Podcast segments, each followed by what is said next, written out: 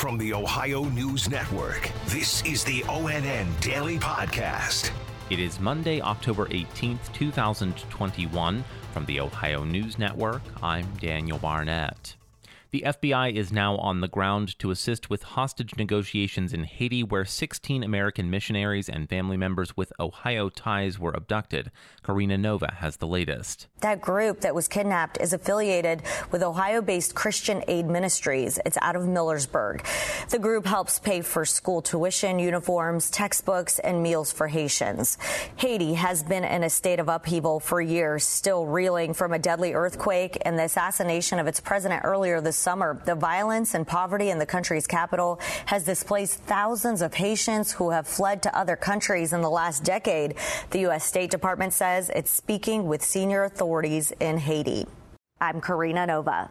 A string of tornadoes tore through three southern Ohio counties over the weekend. Clay Gordon was at the scene where one tornado touched down and files this report. The National Weather Service says this confirmed EF0 tornado had an estimated maximum wind speed of 85 miles per hour. It was up to 75 yards wide and reportedly traveled 3.4 miles. This tornado was one of three in Ross County. The worst had an EF2 rating. Two hit in Highland County, and one was in Pickaway County. All six stem from the same supercell thunderstorm. The same supercell was responsible for six other tornadoes in Indiana and Pennsylvania. I'm Clay Gordon. The National Weather Service confirms the tornadoes, all reported after midnight on Friday night and Saturday morning, were near Hillsboro in Highland County, South Salem and Frankfort in Ross County, and near Kingston in Pickaway County. Also in northern Ohio, a small tornado touched down near Vickery in Sandusky County on Friday afternoon. Two prominent Ohio Republicans reacted this morning to the passing of former Secretary of State and head of the Joint Chiefs of Staff General Colin Powell.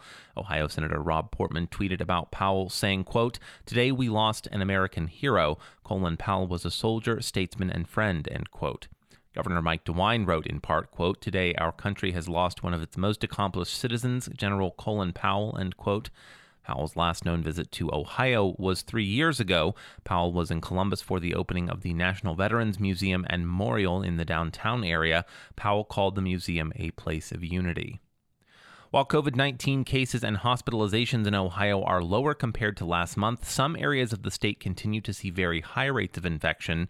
Dave James reports. The state health department says there were just over 500 coronavirus cases per 100,000 people over the past two weeks. In July, that number was less than 50. Five counties currently have more than 1,000 cases per 100,000 people. Guernsey, Coshocton, Muskingum, Gallia, and Jackson. The two counties with the lowest rates are Holmes and Delaware, both just over 300. Holmes has the state's lowest vaccination rate, and Delaware has the highest. Dave James, ONN News. A new National Institutes of Health study shows hopeful results from mixing vaccine boosters. Angela An has the details. Over 500 patients received nine different combinations of vaccines during this trial. The best results came from boosting a Johnson & Johnson vaccine with Moderna or Pfizer. Immunity became 30% higher than other combinations. And health experts say more research is required before they can recommend mixing vaccines. But for now, they say match your booster to your original shots. That is the best option. I'm Angela An. Ohio had more than 5,000 overdose deaths last year, an all time high according to the CDC.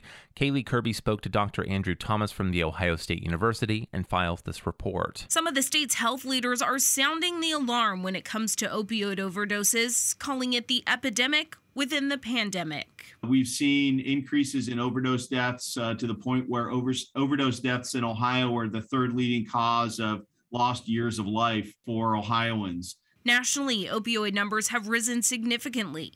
According to the CDC, 93,000 lives were lost last year. Kaylee Kirby reporting in Toledo. Authorities have pulled from the Ohio River in southeast Indiana an SUV that belonged to a mother and her two young children missing from the Cincinnati area since 2002.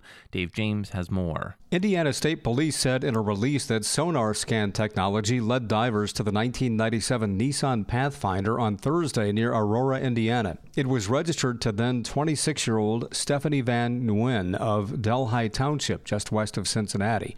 She disappeared in 2002 with her four year old daughter, Christina And three year old son John. Police said Van Nguyen had left a note that she was going to drive into the Ohio River, but her vehicle was not located at the time. Dave James, ONN News. With the holiday season coming up, health officials have recommendations on how to spend time with family and friends safely. Lindsay Mills has more with Dr. Rashina Bissett with the Baylor College of Medicine. The Centers for Disease Control and Prevention says masks are still recommended, and if you're traveling, getting vaccinated is the best course of action. For kids who aren't old enough yet for the vaccine, adults around them can protect them by being vaccinated themselves. You can make whatever choice you want for your own health and your own body, but at this point in the pandemic, you're either going to get vaccinated or you're going to get COVID. That's where we are right now. Lindsay Mills in Columbus.